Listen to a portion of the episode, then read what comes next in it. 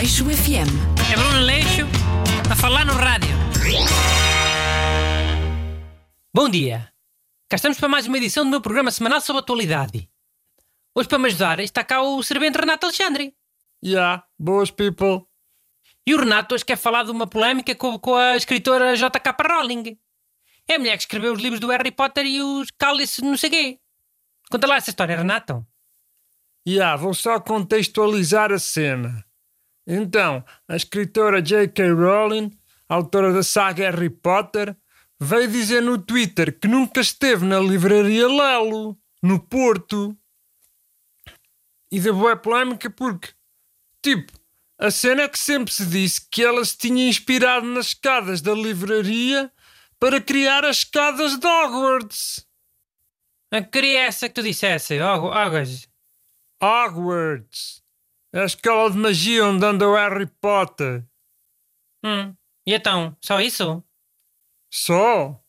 Então toda a gente achava que as escadas de uma livraria em Portugal tinham inspirado as escadas mais famosas da história dos livros, que afinal é mentira e tu achas pouco? Pá, mas porquê é que as escadas da Lelo iam inspirar as escadas desses livros? Oh, a J.K. Rowling morou no Porto, bué de anos. Boas cenas dos livros dela são inspiradas em cenas do Porto. É.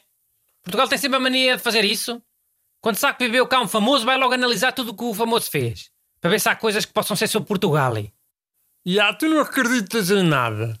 Mas ficas sabendo que a J.K. Rowling já admitiu que há boas cenas inspiradas em Portugal. E que escreveu bué bocados dos livros no Café Majestic, no Porto. Uau, mas que orgulho para Portugal! Sabias que o Paul McCartney escreveu a cantiga Yesterday em Portugal? No Algarve? Não sabia. Só sabia aquela cena do Brian Adams, A Summer of 69. Hum. Essa cantiga não foi nada escrita em Portugal. O Brian Adams era garoto quando morou cá. Mano, então é sobre esse verão em que ele morou cá. Em 1969, Summer of 69. Sim. Em 1969, o Brian Adams tinha 10 anos. A música Summer of 69 é sobre andar de bicicleta e lanchar e, e comer gelados e brincar e coisas que os garotos de 10 anos fazem. Acho que não. Então cala-te, isso é outra lenda. Tipo essa da Lelo e da JK Rowling. Também não se percebe o orgulho do Paul McCartney ter escrito a, a cantiga do Yesterday no Algarve. Alguém sabe onde é que ele escreveu o, o Hey Jude, por acaso? Eu não sei. Onde é que foi? Sei lá eu. Se calhar até foi na casa de banho depois de vomitar. Também é um grande orgulho para as casas de banho? Ou para o vomitado? Não. Mas não é a mesma cena, né? Não é porquê?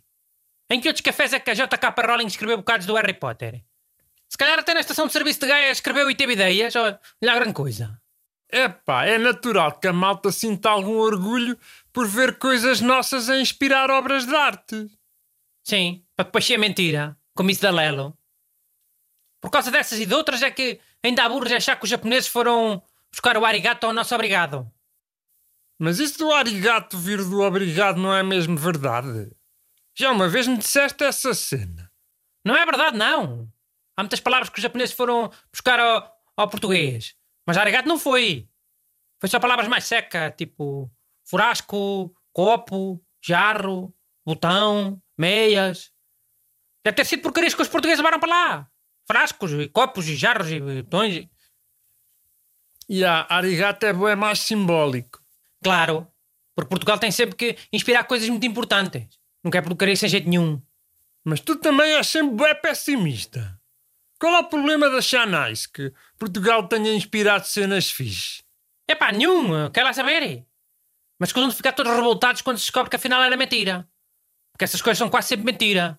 Ou estão mal contadas. Yeah. Também só as cenas que te interessam é que são sempre verdade. Como aquela cena da Rainha de Inglaterra encomendar leitão da bairrada e um helicóptero vir cá buscar. Pá, isso é mesmo verdade.